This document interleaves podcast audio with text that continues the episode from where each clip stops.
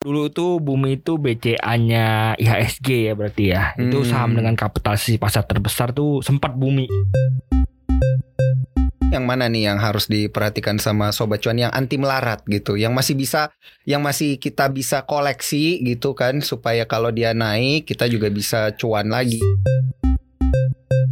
Jadi banyak yang FOMO ngelihat Behit ini bakal mirip ke MLPL. Mm-mm. Tapi sebenarnya harus hati-hati kenapa? Karena grupnya MNC sama grupnya Lipo tuh mainnya beda gitu. Paham Pantauan Saham Makin paham makin cuan. Halo sobat cuan, balik lagi bareng gua Daniel Wiguna dan Dan gue Tri Putra dari tim riset CNBC Indonesia. seperti biasa konten kita adalah paham pantauan saham. Semakin paham semakin Cuan. cuan, ya.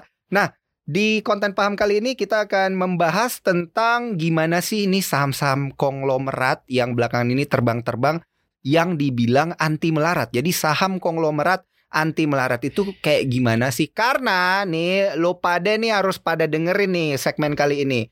Ada saham-saham konglomerat yang emang lagi terbang dan ternyata memang ada saham-saham konglomerat yang udah melarat gitu ya bisa kita bilang melarat gak sih bro? Iya udah longsor berarti ya. Nah salah satunya itu adalah saham Jeng jeng jeng. Saham bumi ya. Oke Karena saham bumi ini ya dulunya pernah jadi kayak BBCA-nya ya zaman sekarang iya gitu ya dulu dulu tuh bumi itu BCA-nya IHSG ya berarti ya. Itu Hmm. saham dengan kapitalisasi pasar terbesar tuh sempat bumi di Sempat bumi. peak-peaknya di puncak-puncaknya 2008 sebelum longsor parah. Itu saham dengan kapitalisasi pasar terbesar di bursa itu bumi. Buset. Nah ini penjelasan selanjutnya. Kalian semua harus dengerin ya Karena sebelum kita bahas tentang itu Kita mau rekap pasar dulu nih. Kita lihat gimana pergerakan indeks harga saham gabungan di awal pekan Ini balik lagi merah ini bro Iya, duh. Tapi cuan gak nih? tapi memang merah tapi memang masih terkonsolidasi di area 6100-an sih ya. Jadi Uh-uh. sebenarnya masih aman ya. Masih bisa lanjut ini. rally masih, masih aman. Jadi emang Uh-uh. koreksi teknikal dulu emang untuk minggu ini mendingan bagusnya ya emang koreksi teknikal dulu supaya kalau ter, kemarin kan udah terbang tinggi, kalau Mm-mm. terbang terbang terbang terus tuh sebenarnya nggak nggak kurang happy bagus juga ya, Heeh, gitu karena lumayan gimana ya eh, memang yang Bro Putra bilang ini benar gitu. nggak sehat dalam rentang bulanan kita udah naik 1,75 persen sebenarnya bagus sih ya nggak apa-apa ya saham itu naik terus IHSG naik terus tapi kan yang naik segala sesuatu seterusnya yang heeh. berlebihan itu tidak baik, bro. waduh Kayak tumben misalnya lu ngejim ngejim ngejim mulu, nanti kan Hmm. bukannya sehat malah. kok lu bahasnya kan, ngejim gitu. sih Kenapa lu merasa itu ya?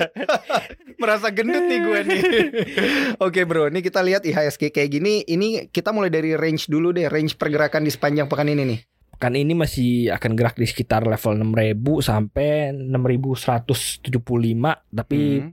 Potensialnya masih ditutup merah mungkin sekitar 6000 ha- dekat dengan 6100 tapi most likely nggak bakal jebol Hmm. 6000 gitu bakal Tapi kalau kita kalau kita bandingin dengan net flow asing yang hari ini di pasar reguler 174 miliar, ini berarti potensi ke depan masih bisa rally dong ya. ya memang statusnya memang masih koreksi teknikal aja gitu jadi Hmm. emang masih terkonsolidasi agak turun dikit gitu jadi pelan-pelan turun turun turun turun tapi sebenarnya masih uptrend gitu Hmm, gitu. Ini mengingatkan gua akan kisah cinta seseorang yang terkoreksi dikit-dikit tapi sebenarnya masih uptrend gitu. Lu kayaknya ya. lu kayaknya itu Oke bro, ini kalau kita lihat memang IHSG kan masih mau rally nih. Sentimennya apa sih yang bakal gerakin di sepanjang pekan ini? Karena hari pertama aja udah longsor nih kayaknya. Longsor dikit ya.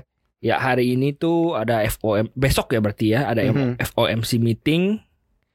Ya memang apa? Jadi komite pasar terbuka The Fed itu ya sebagai bank sentral Asia itu akan mengukur kembali gimana ke depannya inflasinya bagaimana bla bla bla seperti biasa ya kita tahu. Hmm. Ah, ini bisa menjadi sinyal-sinyal biasanya kalau The Fed udah ngomong kan ada jadi memberi sinyal ya berarti sinyal Hmm. nih ke depannya bakal gimana. Jadi sebenarnya potensi market kita ke depan ini 50% bisa terbang, 50% bisa drop tergantung dari apa yang dibilang Sebenarnya nggak gitu ya. juga dari dari kemarin-kemarin sudah disinyalin ini Mhm. bakal era suku bunga rendah akan berlangsung masih sampai panjang gitu di ya, berkali-kali yakinkan oleh Jay Powell kan Mm-mm. dibilang gitu gitu gitu gitu mulu. Nah jadi memang kemarin juga sempat inflasi menggila tapi market AS kan nggak respon kan tetap naik kan sahamnya. Kenapa? Karena Oke. emang udah udah ada ya walaupun inflasi emang gila tuh sepertinya sepertinya most likely itu masih suku bunga rendah masih bakal dipertahankan dan seperti gue katakan sebelumnya itu di US kan ada bursa taruhan ya Mm-mm. secara mereka tuh mengatakan eh, bursa taruhan tersebut tuh mengatakan probabilitasnya kalau misalnya lu suku bunga stay sama suku bunga naikin tuh lebih tinggi suku bunga stay walaupun memang suku bunga dinaikin itu probabilitasnya makin lama makin naik Oke. tapi masih gede probabilitasnya kalau suku bunga stay gitu masih 80 apa 90 persenan gitu 80-90% Ya berarti oke lah ya koreksi technical eh, dan range-nya juga udah disebutin. Kita masih nunggu juga The Fed nanti akan ngomong apa. Mungkin bakal ada sedikit market shake begitu untuk merespon atau untuk memprice in-kan sentimen atau info-info terbaru dari keputusan eh, Jerome Powell yang mewakili The Fed. Nah, Bro, kalau dari dalam negeri apa nih sentimen kita masih ngelihat COVID atau penyebaran COVID yang kemarin sempat meninggi atau ada rilis-rilis data makro yang harus diperhatikan sobat cuan nih? dari dalam negeri itu nih emang covidnya naik terus ya seperti Sobat Covid. cuan ketahuan covid deh covid Oke, gimana gimana? Selain COVID apa lagi? ya selain covid itu ya sebenarnya dari market market lokal tuh lebih ke pantau covid nih karena memang udah naik naik terus beberapa hari lalu ini kembali naik terus beberapa kali kasus Mm-mm. covidnya ya ketakutannya kan ini kan memang klaster yang sebelumnya itu klaster lebaran ya Heeh. baru kedetek sekarang gitu ya ketakutannya itu.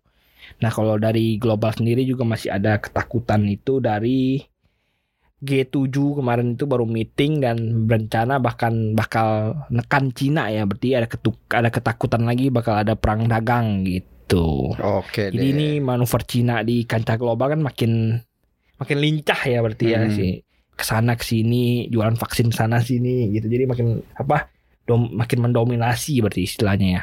Hmm, Nah oke ini oke. ditakutkan oleh AS dan kawan-kawannya Mhm. gitu. Jadi ya mereka mau manuver lah supaya kan- counter gitu. Gimana bisa counter mereka? Oke, ya jadi kita lihat lagi nanti gimana eh, selanjutnya ya respon pasar di pekan depan tapi kita berharap semoga marketnya kalau memang harus koreksi dulu koreksinya nggak dalam-dalam amat ya karena gue yakin banyak sobat cuan nih yang pasti udah mulai chip in dari kemarin ya karena memang pergerakan IHSG itu eh, lumayan udah lumayan membaik ya udah berada di atas 6000 dan ber- bertahan di atas level eh, technical 6050. Oke.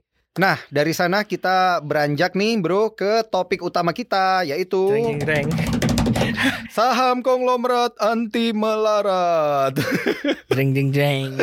Jadi ya sobat cuan, seperti yang tadi gue udah jelasin, ada nih saham-saham yang dimiliki emang oleh konglomerat-konglomerat Indonesia ya yang dulu pernah meroket tapi sekarang banyak yang bilang kok harganya udah kayak melarat gitu ya. Tapi ada yang harganya dari murah banget gitu, harganya eh, dua digit gitu ya. Sekarang naik jadi tiga digit, ada yang naik jadi empat digit gitu. Nah, udah mulai terbang, udah mulai meroket. Gimana nih caranya kita memanfaatkan momentum dan cara ngeliatnya supaya kita itu anti melarat gitu. Nah, kita mulai dari mana dulu nih, Bro?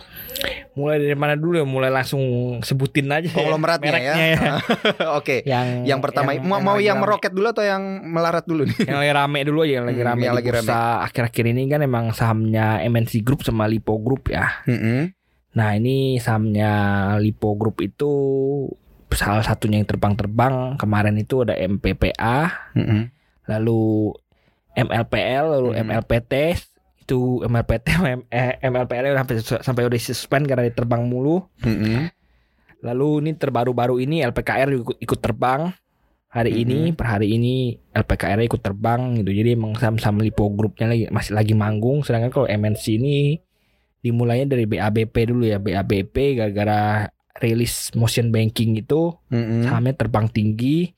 Lalu yang lain pada ngekor, yang lainnya itu behitnya, lalu becapnya, semuanya jadi ikut terbang-terbang. IPTV juga tuh IPTV masuk. juga terbang, semuanya yang itu ya semua apa semua yang berkaitan ya jadi itu, itu terbang juga gitu. Mm-mm. Nah, jadi apa sih nih yang melatar belakangi bro kok tiba-tiba sahamnya grup Lipo manggung, sahamnya grup MNC manggung? Karena banyak sobat cuan kita yang bilang ini unexpected banget gitu.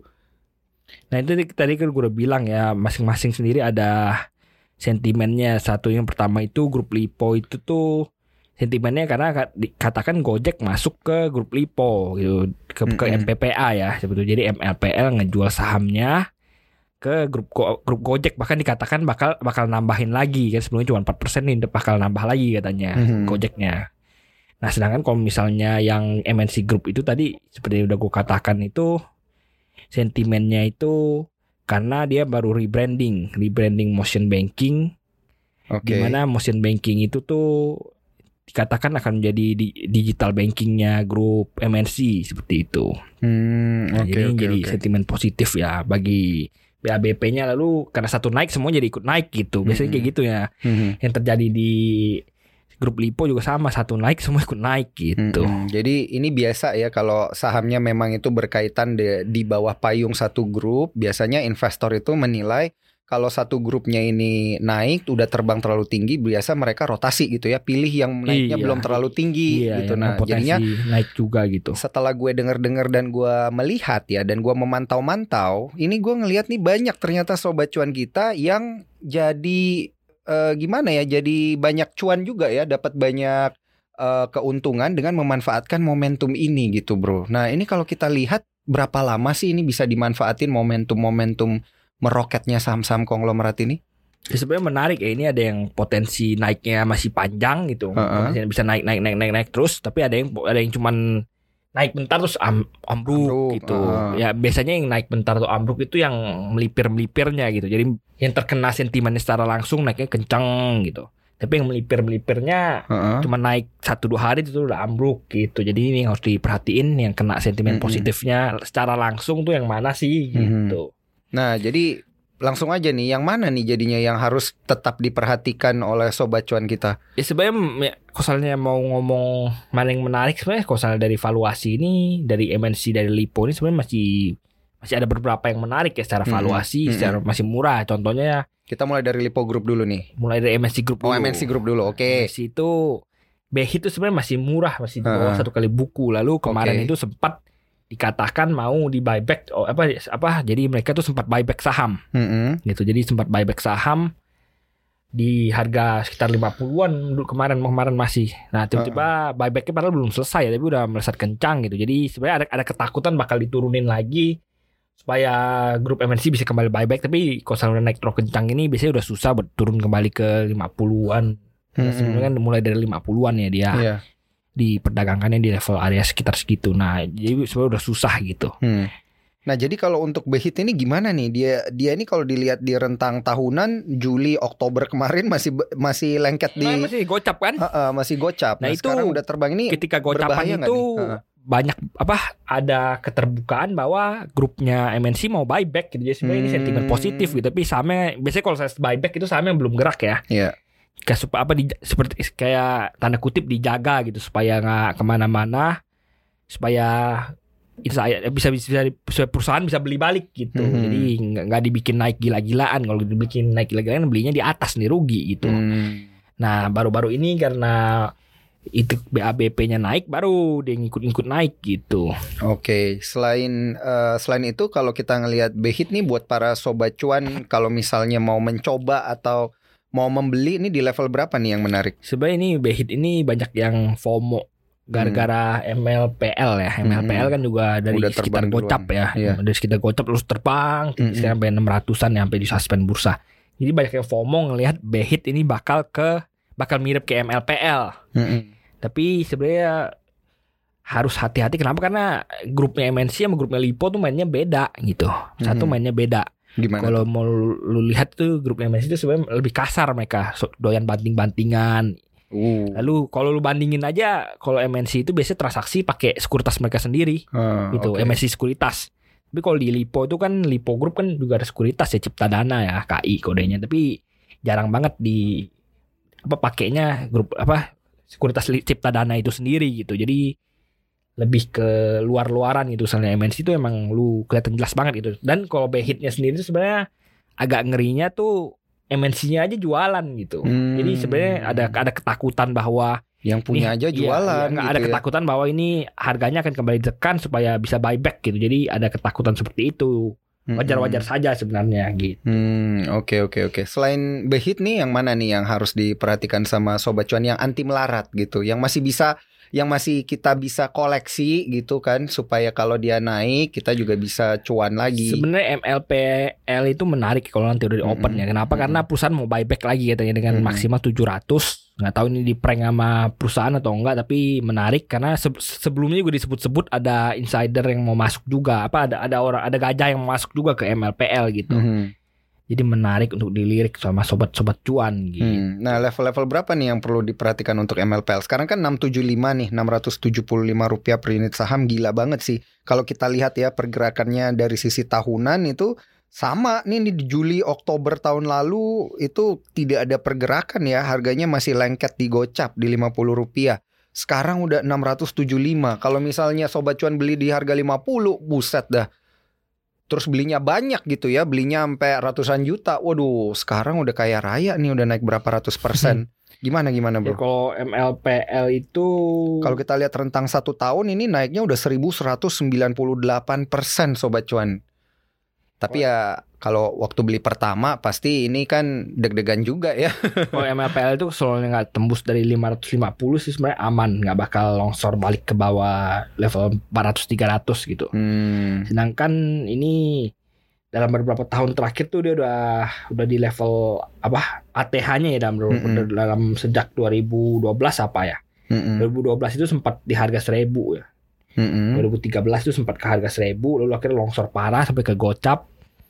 Ya jadi seti apa kalau misalnya ini tidak longsor ke bawah 550 sebenarnya aman posisi L- apa MLPL ini aman dan ada potensi bisa lanjut naik gitu. Hmm, oke. Berarti udah dua nih ya yang lu bilang menarik, ada BHIT dan juga ada MLPL. Ada Behit lagi harus harus dipantau lebih lanjut seperti gue bilang a- harus hati-hati gitu menurut gua karena kenapa Mm-mm. karena insider sendiri jualan gitu Iya, ya, iya, EP jualan gitu jadi ya harus hati-hati kalau mau masuk harus lihat lagi apakah memang ada yang masuk gitu Mm-mm. Nah, ada lagi nggak nih saham lain selain dua itu yang menarik nih untuk diperhatikan? Kita mulai dari yang menarik dulu, baru nanti gua bakal tanyain lu tentang risikonya nih, yang mana nih risikonya paling tinggi? ya misalnya yang menarik-menarik lagi sebenarnya yang dikatakan seperti seperti gue katakan kan MPPA ada potensi Gojek buat nambah di RI ini dia nambah Mm-mm. masuk lot RI tapi ya satu kali lagi sekali lagi udah mahal jadi berat lah Hmm. Tapi ya aku selalu pantau, aku selalu main pengen trading trading ya masih menarik sebenarnya karena bakal liar sampai RI gitu. Hmm, Di sepanjang tahun ini saham-saham konglomerat dari MNC dan juga Lipo yang lu bilang tadi ini bakal bisa Nah lanjutin ini rally atau gimana? ini menariknya teh kekuatan Behit ini ada ada ada apa ada ada indikasi sekarang lagi ditekan supaya buybacknya lancar tapi Mm-mm. sampai akhir tahun dia bakal naik isu Oke. gitu jadi buat panjang tuh menarik kalau bisa Story-nya masih Iya, ada iya, ya. Story-nya masih ada kalau selalu bisa beli ketika apa misalnya koreksi parah lalu lu bisa lihat kan biasanya kan dia ada apa namanya emiten kan merilis kan dia Hmm. buyback pakai sekuritas apa nah lu bisa cek di situ ah kalau misalnya apa misalnya emiten udah mulai buyback kembali ah lu bisa koleksi level itu biasanya gitu Hmm, oke oke oke. Nah, Bro, kalau kita lihat juga pergerakan dari semua saham itu yang lu bilang ini resiko yang paling tinggi yang mana? ya, sebenarnya saham-saham ginian sebenarnya semua beresiko ya Yang paling beresiko banget atau yang paling, yang paling tidak beresiko di antara yang, paling biasanya yang beresiko yang deh? nggak yang nggak yang nggak liquid itu bah- bahaya Mm-mm, banget mm-mm. agak serem ya. Kenapa? Karena misalnya Bisa beli nggak bisa jual. Iya, itu ngerinya gitu. Kecuali lu mainnya kecil cuma satu dua lot doang sih enak gitu. Kalau misalnya lu main, lu main Ah. gede itu agak susah buat keluar masuk. Salah satu tuh yang nggak liquid tuh MLPT itu kagak liquid Hmm. gitu. Lihat sebelum di suspend tuh cuma ada 100 slot 100 slot antrian cuma segitu. Jadi ya susah apa gampang beli nggak bisa jual nanti ujung-ujungnya gitu ada, ada Nyangkut deh. itu nyangkut nanti. Nah, kalau nyangkut kayak gitu tuh udah nggak santuy ya kan? Nah, udah nggak bingung santuy, juga. kayak gitu. Bingung juga jualannya gimana. Oke, yang lain emiten-emiten yang lain satu itu lo harus perhatiin seperti gue katakan gimana apa namanya likuiditasnya gitu. Uh Salah MNC juga ada yang se- likuiditasnya nggak jelas gitu. Kayak Heeh. misalnya M Sky ya, M Sky itu kemarin sempat terbang-terbang tinggi tapi sekali lagi likuiditasnya diragukan. diragukan. Iya, jadi Iya, ya. iya, iya. nanti hati-hati lu bisa masuk nggak bisa keluar. Nah, Mm-mm. Itu mengerikan juga ya. Nah, oke deh. Itu kalau dari sisi risiko. Nah, dari sisi ininya nih, bandarmologinya nih. Siapa ini sebenarnya yang menggerakkan di balik kedua saham-saham konglomerat itu? nah biasanya saham-saham konglomerat tuh ada ada grup dalamnya sendiri yang gerakinnya Heeh. dirumorkan ya grup dalamnya Iya. sendiri yang gerakin biasa ada yang digerakin sama yang di, dari luar gitu Mhm. nah kosalnya menariknya itu kalau lihat itu bedanya MLPL sama BHIT itu sama-sama kan sama-sama induk kan MLPL induknya grup Lipo BHIT itu induknya grup MNC gitu tapi yang lu Hmm. bisa menarik lihat ketika MLPL naik itu ada akumulasi Oke. Itu- jadi yang beli bukan retail Oh, Nah, grup gede iya, gitu grup ya. gede gitu. M, M, M- ber- punya Lipo. Jadi dia, dia mampu naik dari gocap ke 600. Sedangkan kalau Uh-uh. Behit ini yang beli beli pada retail, Oh. yang jualan EP-nya gitu. Jadi ada ketakutan bakal longsor lagi kali ini gitu. Jadi ya Hmm. harap hati-hati buat sobat-sobat cuan. Tapi kalau misalnya lu bisa cari pembelian di harga bagus, itu menarik gitu. Buat Hmm. jangka panjang karena perusahaannya sendiri ya buyback gitu. Oke, itu yang untuk Lipo ya. Kalau yang MNC ya itu untuk MNC keduanya? Tadi, Oke. gue bilang tadi kalau Lipo itu bedanya itu. Heeh. Kalau misalnya MLPL itu ada akumulasi waktu dia terbang-terbang tinggi yang beli-beliin bukan retail. Sedangkan kalau BHIT itu pas terbang-terbang tinggi itu yang beli-beliin retail dan EP-nya jualan mulu gitu. Jadi ada terkesan mereka mau nahan harga gitu supaya bisa buyback di harga rendah. Hmm, gitu. Nah, ini ada terkait dengan bandarmologi sendiri, akumulasi dan distribusi kan kita lihat pergerakan sahamnya juga selama ini mereka pernah capai titik tertinggi terus pada longsor gitu ya ke level gocap, naik ke level tertinggi level berapa, balik lagi ke longsor lagi ke gocap. Potensi seperti itu ke depannya ada nggak sih ini dari sisi bandarmologi? Karena kan lu bilang ada pemain-pemain besar juga ternyata yang menggerakkan di belakang. Ya tentunya kalau misalnya saham-saham dan naik tinggi itu potensi longsornya pasti ada ya. Longsor selongsor longsornya gitu. ya kalau misalnya lu, level datar, Bro.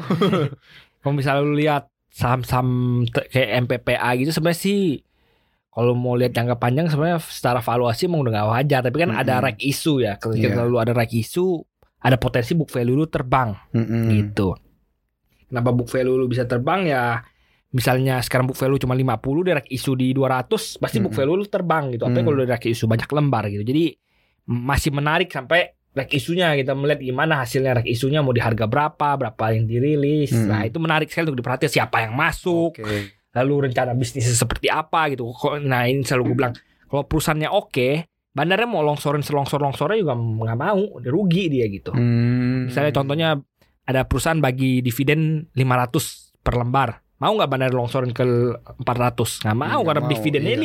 500 gitu. Hmm. Jadi ya nanti bandarnya juga bocor. iya bocuan juga makanya lu harus lihat juga salah satunya fundamentalnya juga gitu karena fundamental nggak pernah bohong gitu misalnya Hmm. sahamnya oke ya bakal stay oke gitu nggak bakal Hmm. dilongsor-longsorin sembarang kecuali emang sahamnya udah nggak jelas GCG berantakan rugi mulu gitu Mm-mm. Nah itu ya sisi-sisi yang perlu diperhatikan. Itu dia tadi saham-saham konglomerat yang lagi meroket ya yang perlu diperhatikan juga oleh sobat cuan. Siapa tahu ada yang lagi trading di saham-saham itu, ada yang lagi cuan-cuannya ya tetap harus mengandalkan atau menggunakan prinsip kehati-hatian ya untuk investasinya. Nah, sobat cuan sekarang kita beralih nih, Bro, kita beralih dari saham konglomerat yang anti melarat tadi yang lagi terbang-terbangnya gitu. Sekarang ke yang harganya banyak yang bilang lagi melarat nih harganya nih karena sempat rapat digocap dalam waktu yang panjang. Salah satunya tadi adalah saham bumi yang lu bilang dulu pernah jadi BBCA-nya IHSG ya, yang salah satu eh, menjadi yang terbesar kapitalisasi pasarnya tuh ceritanya gimana, Bro? Saham konglomerat jadi yang terbesar kapitalisasi pasar tiba-tiba jadi datar gitu harganya. Ya sebenarnya ini menarik ya kalau melihat dari bumi Mm-mm. itu waktu itu kan harga call naik gila-gilaan ya jadi Mm-mm. ya batu bara. semuanya pada borong-borongan borong-borongan beli beli bumi ya terus beberapa itu kemudian tuh longsor karena satu kena krisis 2008 itu ya Hmm, jadi iya. longsor efek krisis ya itu ya. efeknya terus lalu bat apa kinerjanya juga turun lalu batu bara juga turun lalu terlilit Mm-mm. utang. Jadi ya memang berat buat naik gitu. Jadi Mm-mm. akhirnya ya memang turun terus. Harga sahamnya juga akhirnya tidur di gocap lama. Seperti kata katakan tadi ketika lu beli bumi di harga 8000 itu udah terlalu mahal gitu. Mm-mm. mau mau nggak bisa dijustifikasi harganya gitu. Jadi ya ketika longsor mau gimana lagi gitu. Karena memang harganya udah kemahalan gitu dan dan next juga masih belum masih apa nggak ada aksi korporasi atau apa yang bisa mendukung gitu jadi ya Mm-mm. gimana ya katakannya fundamental level lah seperti gue katakan tadi Mm-mm. jadi ketika udah kemahalan ya pasti udah kemahalan gitu apa Lokeng Hongnya aja yang dulu sempat beli kan udah jualan kan itu kan Hmm. nah dulu kan sebelum sebelum terbang nggak salah gue dia sempat jual apa sebelum terbang ke 2008 tuh dia sempat beli terus dia jualan terus pas ambruk dia juga ada beli lagi kalau nggak salah gua gitu. Jadi ya lu harus selalu perhatiin memang gimana sih kondisi perusahaannya itu itu yang yang jadi tolak ukur yang paling oke lah. Hmm, oke oke. Ini kan kalau kita lihat harga emiten bumi itu eh, dari grupnya Bakri ya 2017 dia pernah naik ke harga 505, tapi ini bahkan bukan all time high-nya dia ya. Iya. Habis itu longsor lagi dulu ke pernah level 8000 50. gitu. Ya ini Pernah sebenarnya 8000 lagi. Menarik ini sih bumi tuh kayak ada siklus gitu setiap berapa tahun naik tinggi terus longsor ke gocap atau Mm-mm. longsor parah berapa 80 90 persen lalu naik Uh-huh. tinggi lagi terus longsor lagi jadi kayak emang emang ada siklusnya gitu Hmm. jadi ya memang lu perlu perhatikan sebenarnya ini saham-saham apa saham-saham konglomerasi lain tuh sebenarnya juga banyak yang longsor pak LPKR tuh juga ada longsor parah kalau lu cek Mm-mm. LPKR tuh dulu tuh pernah mahal banget harganya Mm-mm. ribuan.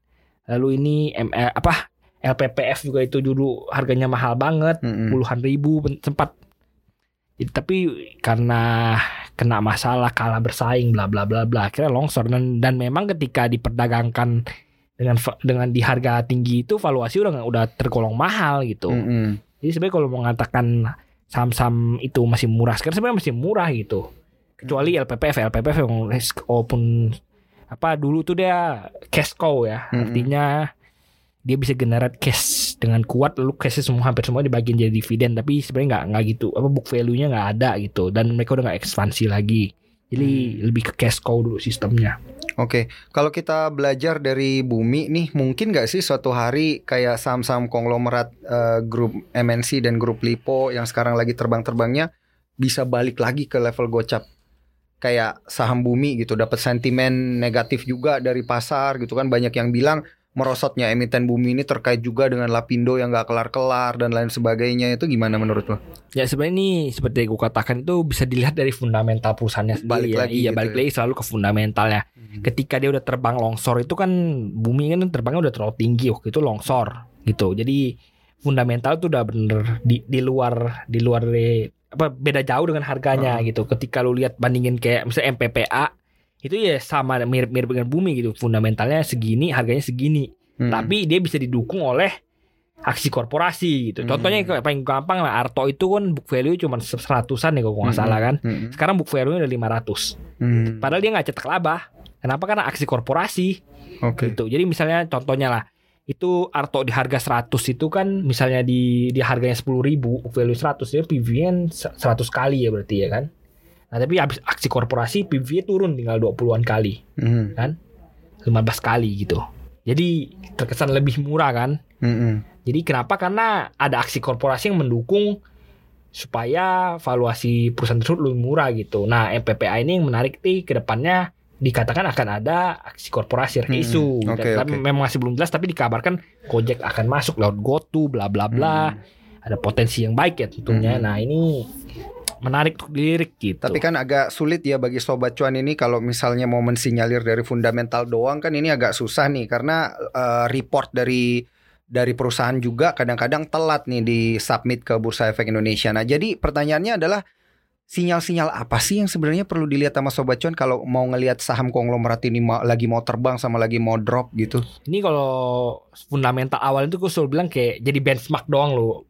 Apa jadi jadi benchmark lu oke nggak ini sahamnya gitu. Mm-mm. Bukan bukan alasan untuk masuk atau enggak gitu. Oke. Dia cuman kayak apa namanya dasarnya doang gitu. Mm-mm. Lu keduanya lu, lu kan bisa lihat ada aksi korporasinya. Hmm. Lu lihat ada ketiga ada rumornya. Lalu lu lihat Mm-mm. lagi apa bandarnya ada koleksi sahamnya nggak gitu. Mm-mm. Lalu lu lihat lagi teknikalnya kira-kira masuknya bagusnya yang lewat- di level berapa gitu. Hmm. Nah, jadi ya itu yang harus diperhatikan sobat cuan. Hmm, oke itu karena dari situ biasa muncul sinyal-sinyalnya ya buat Iya, ngelepasin atau iya, buat ngelepas beli. atau masuk kayak seperti yang gue katakan itu Behit kan ada sinyal sinyal orang dalamnya jualan eh, apa MNC sekuritasnya jualan Itu udah bad- sinyal udah itu ya. bad si- bad news signal, dong, iya, itu, bad news, signal kan. Jangan dibandingkan dengan ini MLPL itu sih yang dari sempat melesat dari seratusan, dua ratusan, sekarang udah 600 itu sinyal insider jualan tuh nggak kelihatan. Hmm. Bahkan yang beli-beli itu bukan sekuritas retail gitu. Oke. Jadi ya sinyalnya bagus gitu sebenarnya gitu. Oke. Terus apalagi ditambah seperti yang gue katakan pantau keterbukaan kan. Nah, keterbukaannya mengatakan apa? Oh, MLPL mau koleksi apa mau buyback. Hmm. Bahkan mereka bilang mau buyback di harga 700 kalau nggak salah sekarang masih 600 Hmm. gitu. Jadi ya potensi lanjut masih ada gitu. Tapi ya sekali lagi harus perhatikan level-level teknikalnya gitu. Ketika lu pengen trading, kalau misalnya udah anjlok parah ya cut loss gitu. Mm-mm. Nah ini satu pertanyaan terakhir untuk saham konglomerat eh, grup Bakri, saham Bumi nih. Ini kan levelnya ada di 62 nih. Hari ini koreksi di 1,59. Nah gimana nih dengan nasib saham grup-grup Bakri lainnya secara keseluruhan? Proyeksi lu juga seperti Saham apa? grup Bakri lainnya biasanya udah gocap atau sekitar gocap ya. Mm-mm. Kalau lihat di grup-grup Bakri itu Misalnya nih ada yang- BRMS. BRMS ini koreksi 2% nih sekarang di harga 92 gitu. Yang Nih. lainnya ini bakal koreksi semua nih berarti nih. Iya, kalau misalnya lu lihat biasanya ketika satu koreksi biasanya yang lain itu kalau Koreksi misalnya koreksi gitu ya. parah, Mm-mm. yang lain bakal koreksi. Tapi kalau cuma koreksi 1-2 persen, yang lainnya bakal koreksi atau apresiasi 1-2 persen juga gitu. Jadi nggak bakal menggerakkan. Mm-mm. Kecuali ada sentimen langsung ke grupnya tersebut gitu. Hmm, oke oke oke. Jadi ini yang perlu diperhatikan pasar ya. Tapi yang lagi hot banget nih. Nah, berdasarkan pilihan lu dan juga setelah lu menimbang-nimbang, yang lagi hot banget dari ketiga grup konglomerat ini, yang mana nih yang benar-benar akan menggerakkan pasar? Grupnya MNC, grupnya Lipo, atau grupnya Bakri? Dari yang gue lihat itu Ketiga ini. Lipo Hmm. masih menarik ya untuk Mm-mm. dilirik ya karena emang satu ada aksi korporasi yang bakal mendukung walaupun kita belum tahu kejelasannya. Mm-mm. Kedua itu didukung sama geng Gojek. Gitu. Nah, Gotu malah iya, bukan Gojek iya, lagi iya. sekarang gitu. Jadi ya masih ada potensi buat lanjut naik dan emang grup Lipo itu sekarang kan lagi hot emang teknologi ya saham-saham Mhm. teknologi ya. Grup Lipo Lipo tuh udah berinvestasi udah aware sama perkembangan teknologi dari dulu-dulu banget gitu. Mm-mm. Mereka ada investasi di man di ruang guru, lalu ada bikin OVO macam-macam gitu. Jadi emang udah aware banget makanya ada MLPT kan gitu. Mhm. Jadi mereka tuh emang udah aware dari dulu tentang masalah teknologi gitu. Jadi ketika sekarang booming, mereka nggak lagging Oke. gitu. Nah, gitu ya. Jadi pilihannya semua udah dijelasin dan pertimbangannya juga udah dijelasin nih sama Bro Putra. Jadi tentunya Sobat Cuan ini tetap ya sebelum memilih dan bertahan pada satu emiten emiten konglomerat ini harus tetap dikerjakan PR teknikalnya, PR fundamentalnya. Kalau misalnya pakai bandarmologi, oke, pakai analisa bandarmologi. Yang nggak boleh adalah pakai filmologi. Jadi, Kok, kok bisa Sobat itu? Cuan, gue tahu gue bisa baca Gue pikiran bisa lu, baca bro. lu berarti Gua kan baca lu. ngomong tadi. Ya. Ya udah ya Sobat Cuan, jangan lupa didengerin konten paham kita setiap hari Senin, utamanya konten yang ini ya Sobat Cuan, karena ini lagi hot-hotnya grup konglomerat yang lagi terbang-terbang dan yang anti melarat juga udah disebutin tadi sama Bro Putra. Jangan lupa follow kita di Instagram @cuap underscore cuan dan di Spotify cuap cuap cuan ada juga Apple Podcast dan juga ada di Google Podcast. Jangan lupa nonton konten video kita di YouTube cuap cuap cuan atau di Investime juga ada kita ya konten-konten cuap cuap cuan. Investime-nya itu setiap hari Senin sampai Jumat jam 6 sampai jam 7 malam. Oke. Gua Daniel Wiguna dan Gue Triputra dari tim riset CNBC Indonesia. kita pamit undur diri sampai jumpa di konten paham pekan depan. Bye. Bye bye.